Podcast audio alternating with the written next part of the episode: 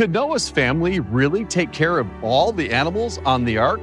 Find out today on In Grace.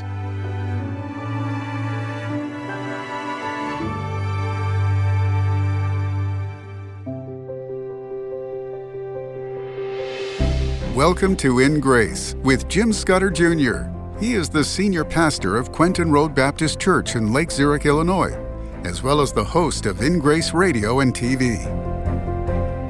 Welcome to our very special edition of In Grace. On Fridays and on the weekend, we go somewhere, and today we're going to take you to a full size ark. Yeah, it probably won't float, but it's definitely to scale. And we're going to the Cincinnati area in northern Kentucky. There's this massive, massive display. It's a full size Noah's Ark. Now, you've probably heard about it. Maybe you've been to it, but you definitely haven't been on the tour that we're going to take you on today. We're going to take you on part three of a tour of Noah's Ark with Bodie Hodge. Bodie is a wonderful man, has very good insights, not into just the Ark the architecture of the ark, you know, the, how could all the animals have fit on the ark? But he also talks a lot about the flood, the geology that's left down by the flood, the fossils. We talk about the Tower of Babel. We talk about languages, and all of these things are related to this tour of Noah's Ark. So you're going to really enjoy today's program. We would love to have you get this entire four part video series. And you can get it when you give a gift of any amount to make sure In Grace stays on the radio. And we would like to say thank you by sending you this video. You can contact us by calling us at 1 800 78 Grace, 1 800 78 Grace. Call during business hours or leave us a voicemail after hours and we'll get back to you. Or go anytime, day or night, to our website, In Grace Radio ingraceradio.com, ingraceradio.com, and there you'll find a tour of Noah's Ark. For a gift of any amount, we're going to thank you by sending you this video by DVD or digital download. Now, some of you can give a little bit more. If your gift is $35 or more, we're going to thank you by sending you two more great creation videos. One is called A Walkthrough Creation and it's a tour of the Creation Museum in the same area. And that's Answers in Genesis founder Ken Ham that gives us that tour. And then a third video that I really enjoyed making because I'm a scuba diver, and I went with PhD marine biologist Robert Carter on a series of dives in the Florida Keys, and we saw sharks, and we saw turtles, and we saw fish and coral, and uh, we want to show that to you as well. It's called Exploring God's Ocean, and it's a beautiful four part underwater series from us here at In Grace. Now, that's for a gift of 35 or more. Now, if some of you want to give us $100, more people are going to hear the gospel, and we're going to send you our full creation video bundle. You're going to get Amazing Arches with Danny Faulkner, Dinosaurs That Destroy Evolution with Carl Baugh, Fossil Fishing with Carl Baugh, Our Awesome Universe with Danny Faulkner and Spike Psarris, and Irrefutable Creation Evidence with Carl Baugh.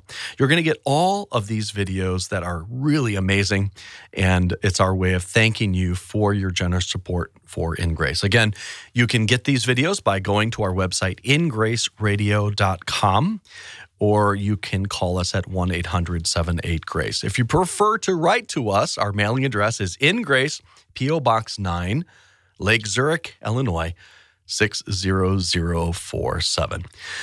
We'll repeat all that in just a moment. Let me also remind you that In Grace has a cruise to Alaska. You're invited to come along cruising with us to see the beautiful creation. We have a creation speaker, Bruce Malone, coming with us. And I'm really looking forward to cruising Alaska again with our In Grace friends. So, to get more information on our Alaska Creation Cruise for this July, go to our website, ingraceradio.com, and click on travel. Just call us 800 78 Grace or go online ingraceradio.com. You can also write to us at In Grace, P.O. Box 9, Lake Zurich, Illinois 60047.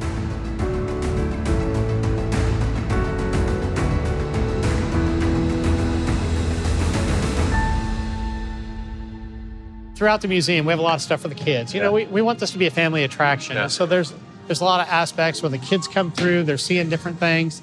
and they're running around in there Oh, right now. so they, I, I see kids go really around like and it. around in here. And at the same time, you know, we, we have some big exhibits uh, right next to us, some of the larger cages. We even have uh, figures of some of Noah's family doing the work. We sometimes walk under them and don't even notice them. The Bible talks about a unicorn. And so a lot of people said, well, what's a unicorn? You know, they automatically think of a horse with a horn on it. Right, right. But that's not necessarily what the Bible's talking about. It's actually talking about one of the variations of the rhinoceros. Most rhinoceros today have two horns. There is one that has one horn. That's actually a, a, a unicorn. The scientific name for these, going back for years, and even the Latin name was unicornis for the single horn rhinoceros. And that actually makes a lot more sense of the context in the Bible. You know, the Lord was going to bring Israel out of Egypt like a unicorn. You get out of its way. yeah, yeah, I've never heard that. Yeah, and so, so that's actually where that comes from. So we talk about that in some of the displays here. Yeah. We want to dispel some of the myths that people have about the Bible because sometimes they just don't understand it. Right. Well, and then you also have an example of a smaller They're version of a rhinoceros. That's right. So I, I don't know if I'd want younger. a, I wouldn't want a full size Right, one on, right. on board the ark. And in a year, I think you guys have probably done the math of how much these animals Right. would grow, and you would still have Right. built the Right. cage for the right size. You know, it's interesting. The animals came on board the ark, a male and its mate, and of course, you have the sacrificial animal that comes on as, as well. But sometimes we don't realize when they were called off the ark, they didn't come off two by two. They were actually called off by their families. So certain animals may have actually bred while they were on the ark. We don't always think of that. Now, things like elephants, their gestation time is a lot longer uh, than a year, uh, which they were on board the ark for about a year. So they probably wouldn't have come off with any babies. But I, you know, I just think of the rabbit cage. You know, there's probably tons of rabbits come off the ark. Yeah, exactly.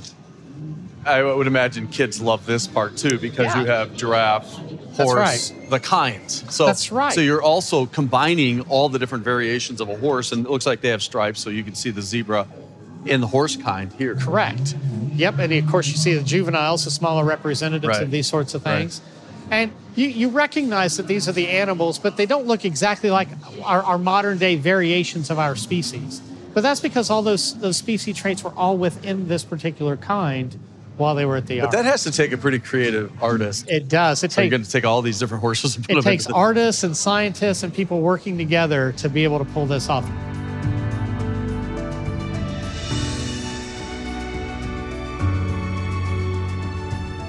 Then you have these displays that would explain how they could pull this mm-hmm. off. Exactly. How could eight people take care of all these animals, feeding them, caring for them? That's right. But you've thought it through. And if you notice up above, you see areas where they can walk in up above, fill up the automatic feeding and watering systems. They could have done some piping and that sort of thing. Of course, you can't display everything at the Ark. Right. We see those examples as you walk through here. So when people go through the Ark, I want to encourage them look up.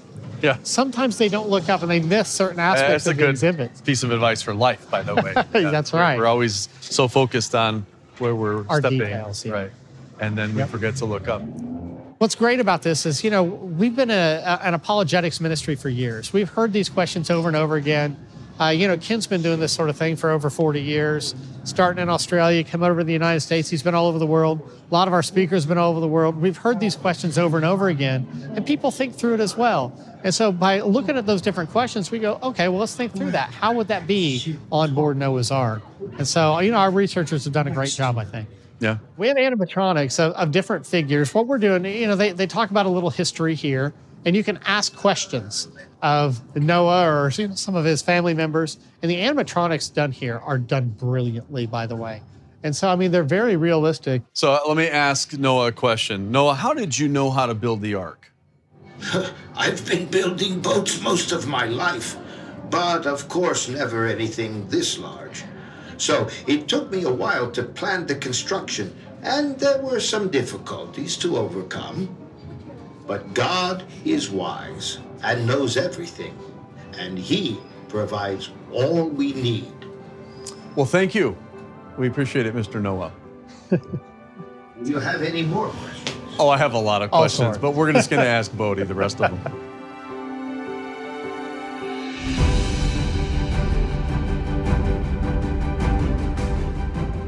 Here's the library. So you can see the scrolls. You know, we think of books. They would have done scrolls. Uh, they would have been on board the ark. So it makes you wonder how much information was actually retained through the flood, and we've just lost it since then. You know, sometimes wars or a city burns down, you lose a lot of information. You know, we think of the famous uh, library at Alexandria. You know, it was burnt down and we lost so much information. Same sort of thing probably happened after the flood, perhaps at the Tower of Babel or even other places, Carpentry shop right? See the woodworking? because things are going to break on the ark, and you're going to need to repair things and That's right. continue. You know, there's certain animals like to chew through their wood. Uh, you know, we, we used to have rabbits on the farm. They would tear through the wood. Or, or a it. beaver. Or a beaver, that's right. Woodpeckers. Yeah. you know, I mean, come on. How many times do I have to repair this thing? Woodpecker's paradise. Right. Blacksmith shop. And they- They, they, probably brought stuff with them because they know they're going to come off the ark and they're going to be utilizing this technology as well. Yeah, so they had developed a lot of technology. Correct. They would know how to do metalworking and, mm-hmm. and all of that. Right, probably potentially musical instruments mm-hmm. and things like that. Mm-hmm. You know, if I was on the ark, you know, for a year, cooped up with just my family, I would definitely want to have like a little room to go to, play some music, get away from everyone. You know, so there was probably all sorts of things like that. How many animals could fit on Noah's Ark? Did the flood really cover the entire Earth? If you're wrestling with the answers to these questions, look no further than In Grace's exciting video series, A Tour of Noah's Ark, where Jim Scudder walks through the amazing Ark encounter in northern Kentucky with Bodie Hodge, the son in law of Answers in Genesis founder, Ken Ham. This incredible series will be yours as a thank you for a gift of any amount to In Grace. And when your gift is $35 or more, you will also receive two more video series A Walk Through Creation with Ken Ham and Exploring God's Oceans. Or get our entire 8 series creation bundle for only $100. Don't miss out on this exclusive opportunity to learn about a young earth and explore the beauty of God's world. Call now 800 78 Grace or order on our secure website, ingraceradio.com. You can also write to us at InGrace, P.O. Box 9, Lake Zurich, Illinois 60047.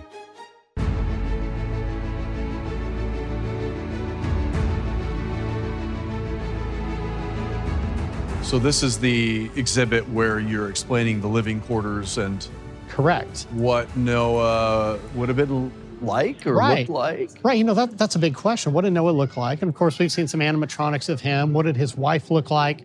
What about his three sons and three daughters in law? Yeah. And see, this is important because when it comes to the Tower of Babel, we know where a lot of their descendants went.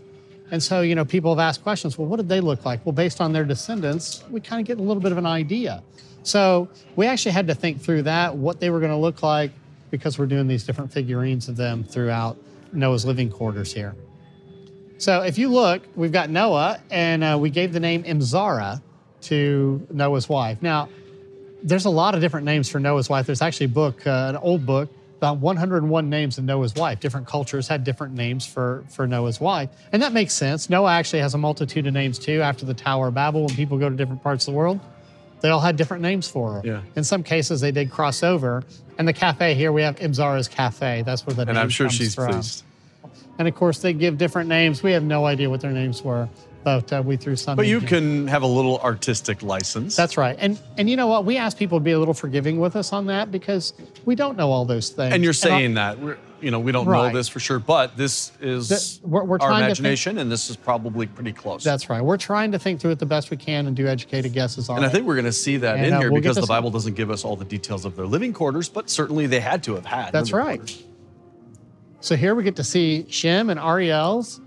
And so you can see where they can have beds, potentially, you know, things can fold out and utilize their space and maximize it and some of their personal items.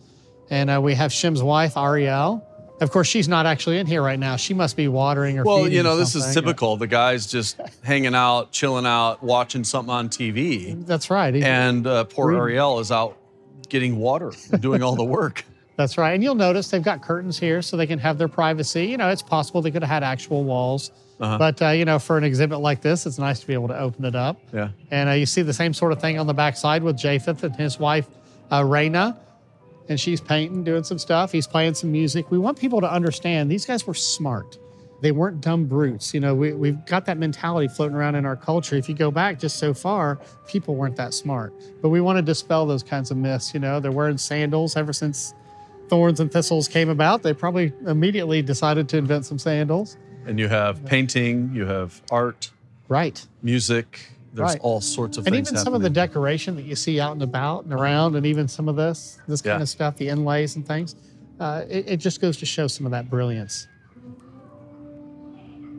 We have the kitchen here to our left side, uh, where they probably prepared a lot of their different foods.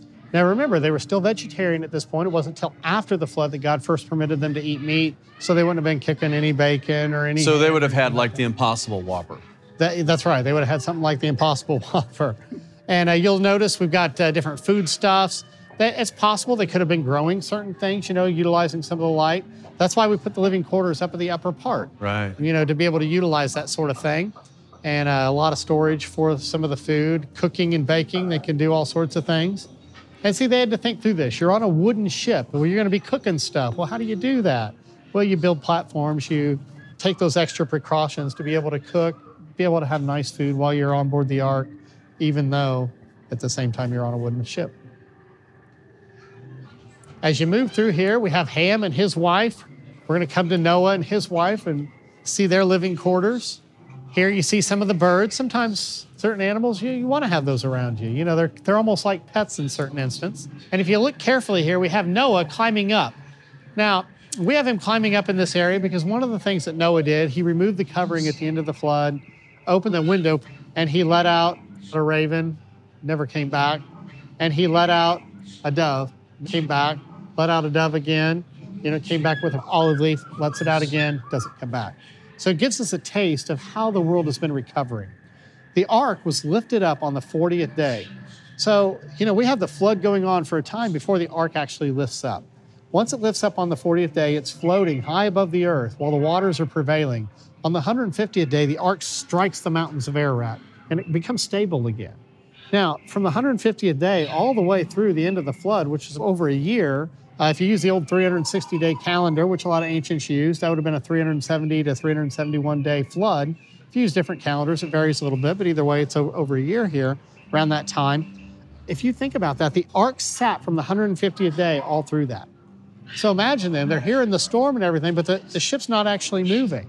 They're going to get antsy. They're going to, okay, well, what's going on? So I can see why he lets out birds. You know, is it, is it stable yet? Is it not?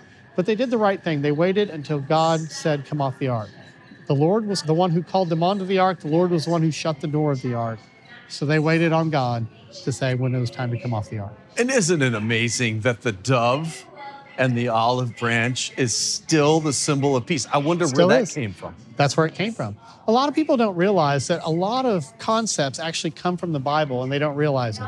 When when somebody says, oh, the writing's on the wall, where does that come? It comes from the Bible. You know, there's so much of that and we don't realize it. But even basic doctrines, why do we wear clothes? Well, it goes back to the Garden of Eden. When Adam and Eve sinned, God sacrificed animals to make clothing for us. Um, why do we get married? It goes back to the early pages of Genesis. Why do we have a seven day week? Cultures all over the world have a seven day week. It goes all the way back to the pages of Genesis. There's so many basic doctrines we sometimes don't realize that's all predicated on the Bible being true.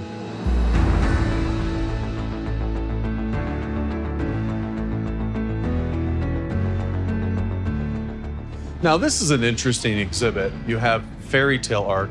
So, this is when you're talking about people had a misconception of the size of the ark. Yeah. When they see this, that misconception goes away. But this is part of the problem. Some Right. people think the little ark is cute, but it's really dangerous because it looks like a fairy tale when you look at the small. I know. I mean, we, we would never do something like this with, say, David and Goliath. Right. We don't take Goliath and make him a short little guy and That's you have this point. big David. A lot of times when you're talking to kids, where do you start? You start in Genesis and they try to make it cartoonish, they try to make it fun. And there's nothing wrong with trying to make it fun, make it cartoonish, but I like to see the biblical proportions still come out through it. Um, as soon as you start deviating on the size and shape of Noah's Ark, it actually affects people. You know, I actually chatted with an adult one time that said, you know, there's no way Noah's Ark could have survived the flood. And I'm like, well, yeah, 300 by 50 by 30, its dimensions are, are, are very well from an engineering perspective. And he's like, what? And we were kind of talking past each other. And then I realized he actually thought Noah's Ark was like a bathtub ark. He's like, that, that's all I ever grew up with. Now, he had grown up in church, went to Sunday schools. His little uh, children's Bibles had a bathtub ark. He thought that's what Christians actually believed when he'd walked away from the faith. When I explained to him the real dimensions, he's like, wasn't I ever taught any of this? You know, what it was is he was so influenced by something like that, he now had problems of Noah's Ark couldn't survive the flood, animals couldn't fit on this bathtub ark. So it Well, leads to misconceptions. And we're talking to children, and they are so impressionable. Right. I mean, they soak it up. Right. And so that will stay with you. It sure will. And, and, and if you have a wrong conception of something, it, it's going to Yeah. slant your view. Here, I love this. You have the serpent. If I can convince you that the flood was not real, then I can convince you that heaven and hell are not real. Right. So this is a symbol of God's judgment on the Yes. world. Well, there is future judgment There coming is as well judgment. for the individual and also for the world, both fire. Well, if we start to doubt God's judgment in the flood, then we also would miss Right. that God is going to judge again, and then we could also find ourselves in That's that right. situation. That's right. If people are not going to trust one part of the Bible, why would they trust another part? What we found, we did some statistics in a book called Already Gone and Ready to Return of kids who had actually walked away from their faith. The majority of answers kids gave for why they walked away from their faith, why they had doubts, was because they couldn't trust what they read in the book of Genesis. So the flood, the ark, uh, even Adam and Eve, and the first sin, death and suffering, a lot of those issues, even this concept of millions of years, those were first and foremost for why people couldn't trust the Bible. What these kids realize is if you can't trust Genesis, why would you trust the Gospel of John? And they're right because it's ever er, even Revelation. It all refers back to Genesis. It all refers it's back. all one unit. Yeah, the, the book of Genesis, particularly Genesis 1 to 11, is foundational to the rest of the Bible. Every major doctrine of theology, directly or indirectly, will go back and find its roots and ties in the book of Genesis. It is a powerful book. As soon as you pull that out, you want to replace it with things like millions of years or evolutionary ideas. Guess what? The rest of the Bible that's built on that just starts to crumble. You were here when they were building the ark. Yes. Did you guys start with the top and work your way down? You know, we did it the right way. You start at the base and you build up.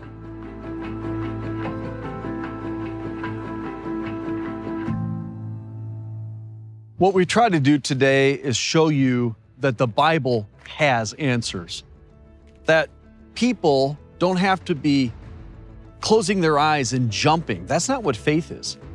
The Bible gives us many infallible proofs that, first of all, there is a God. Just look around and just look at the world. There's plenty of evidence that we didn't come here by chance. And then there's more proof that God loves you, that God is a God of mercy and a God of grace. You say, wait a second, He judged the world by a massive global flood. Yes. But this ark, the Bible says, was available to anyone who would just get on. There was an open door. And this ark is a picture of Jesus. And he is the open door. And and you can step in today. You say, "How do I do that? How can I be saved from my sins? How can I avoid an eternal lake of fire?" Well, God, who is rich in mercy and grace, has to punish sin, but he doesn't want you to spend eternity in the place designed for the devil and the demons. Therefore, he sent his only begotten son to die for you on a cross. Jesus, the Son of God, became sin for us when he was nailed to a cross. He died and he rose again. And the Bible says if we will simply believe in him, trust in him, we will have eternal life. We have sinned and we've fallen short of the glory of God. Jesus, who loved us so much, came and died for our sins on the cross. He paid for our sins on Calvary. And if you will simply believe in Him, the Bible says that you have eternal life. You are literally in the hand of God. You have walked through the door of salvation. His name is Jesus. Trust in Him, and you will be saved from your sins and the penalty of sin.